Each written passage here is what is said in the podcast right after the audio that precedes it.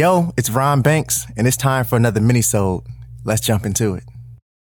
What if I told you that you are capable? That you are capable of achieving that goal you dream about? What if I told you that you are capable of making that goal a reality? Would you believe me? Would you have doubts or hesitations? Would you simply underestimate your ability or potential? Would you celebrate? If your goal really did become your reality. See, you and I, we're the same because I too have goals, big goals, visions I can see in full HD every time I blink. Every time I close my eyes to sleep, they're there. But sometimes I hesitate. Sometimes I have doubts. I'm human. But I've learned to fight and push through that fear I feel through consistently practicing a handful of exercises that have helped me on this journey. Here's how to make your goals a reality. Now, my goal for this conversation in no way is to make you feel discouraged about the progress you've made towards your personal goals, but instead to encourage you to A, start if you haven't, or B, to keep pushing forward because you are capable and your goals can become your reality. Let's talk about it.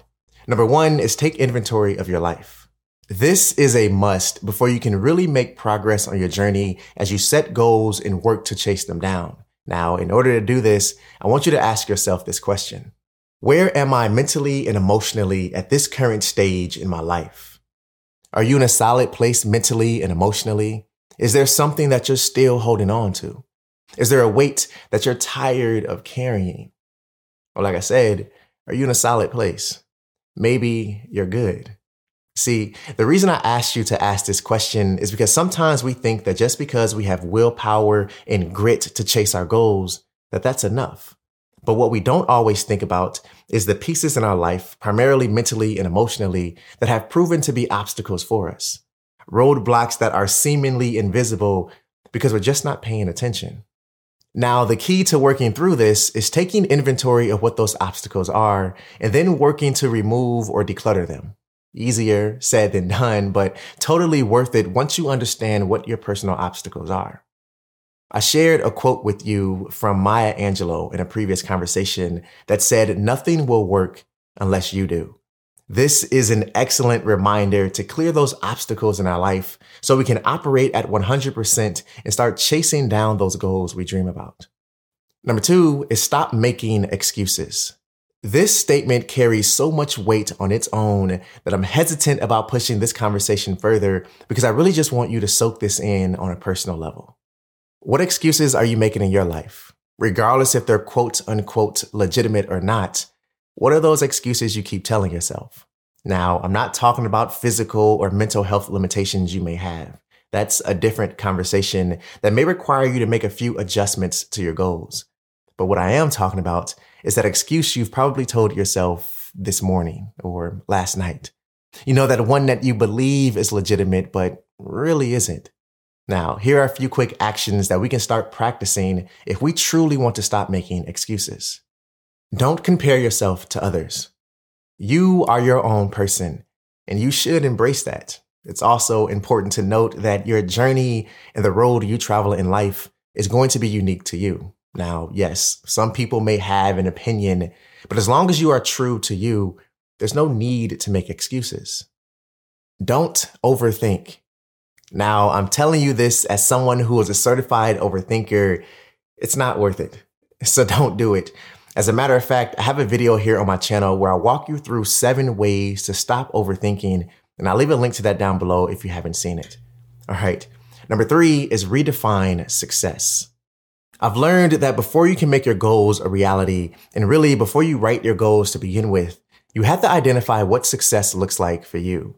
Now, this is something that definitely challenged me when I started to identify some of the larger goals I have for myself because like most, I had this predetermined expectation of what success would look like for me. But as I continue to grow and learn on this journey, I'm a little taken back by the fact that sometimes success looks different than what I expected or hoped for. Sometimes it's not even close, but it feels right because it's true to me.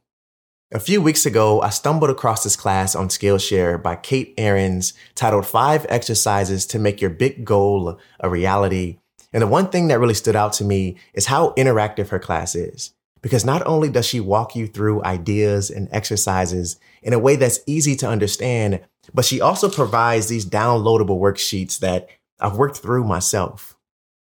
Here's what she has to say about redefining success. Oftentimes, we look at success as something to achieve. And what we really want is a feeling of that we've accomplished something that matters to us. That doesn't always line up with what we think success will look like. You always hear about people who've achieved great things in their lives and they still feel like they have this empty hole inside them. This section is all about getting past that expectation of already knowing what success looks like for you. I found that this step is really key because most times we don't know ourselves as well as other people know us. Sort of that lifelong journey to get to know who we really are on the inside. Take, for example, me as an introvert. Turns out I have a passion and a love for connecting and teaching people. That goes against every aspect I ever thought about who I was as a person. I always thought I would be better off creating alone, not being a leader, not being an entrepreneur, not being in a place where I had to be extroverted all the time. And it turns out my zone of genius, I'm better at this because I am introverted. Now, everything she said about being an introvert, but having a passion for connecting and teaching and sharing value with others is something that spoke to me directly. Because believe it or not, in the comfort of my own environment, I'm an introvert. And if you know me personally, then I'm sure you're aware of this already. But like Kate said, I feel like I'm better at this because I'm an introvert. Anyways, regardless if you're an introvert or not, this is an awesome class and I definitely encourage you to check it out. All right. Number four is write it down and speak it out loud. This is as straightforward as it gets. See, your goal is just an idea until you write it down. Now, I'm sure you've heard that before, but I wanted to share it with you again to serve as a reminder at the very least. See, when we write down our goals, something about the way we view them starts to change. They start to feel real, measurable, obtainable. We start to feel confident and capable. See, the trick to taking this to the next level is also speaking those goals out loud in confidence. Saying things like, I will, I can, I am and steering away from saying things like, well, one day I'll do this, or hopefully someday I plan to do that. See, change the way you talk, number one, and write down your goals, number two, as well as every action you need to take so you don't end up with just another idea. Number five is prioritize and make progress. Now, this is a very important step that we have to make sure we don't skip.